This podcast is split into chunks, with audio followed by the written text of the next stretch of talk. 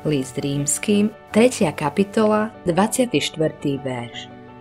Ale ospravedlňovaní sú zadarmo z jeho milosti skrze vykúpenie v Kristovi Ježišovi. Spása je zadarmo. Boh nedáva žiadnu cenovku na dar nad všetky dary. Je zadarmo. Kazatelia nie sú obchodníci, pretože nemajú čo predávať. Sú nositeľmi dobrých správ, dobrej zvesti že Kristus umrel pre naše hriechy podľa píseň. Prvý list Korinským, 15. kapitola, 3. verš. Peniaze ju nedokážu kúpiť. Ľudská spravodlivosť si ju nedokáže zaslúžiť.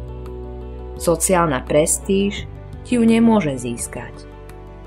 Morálnosť ju nedokáže kúpiť. Spása je, ako povedal Izaiáš, bez peňazí a bez platenia. Boh nie je vyjednávač. Nemôžeš s ním robiť výmenný obchod.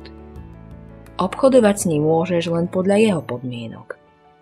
Vo svojej všemohúcej ruke drží nevyčísliteľný, vzácný väčší dar spásy a dáva ti ponuku bez peňazí a bez platenia. Najlepšie veci v živote sú zadarmo, nie? Vzduch, ktorý dýchame, sa nepredáva na metre kubické – kryštálovo čistú vodu, ktorá prúdi z horského potoka, si môžeš nabrať zadarmo. Láska, viera a nádej sú zadarmo.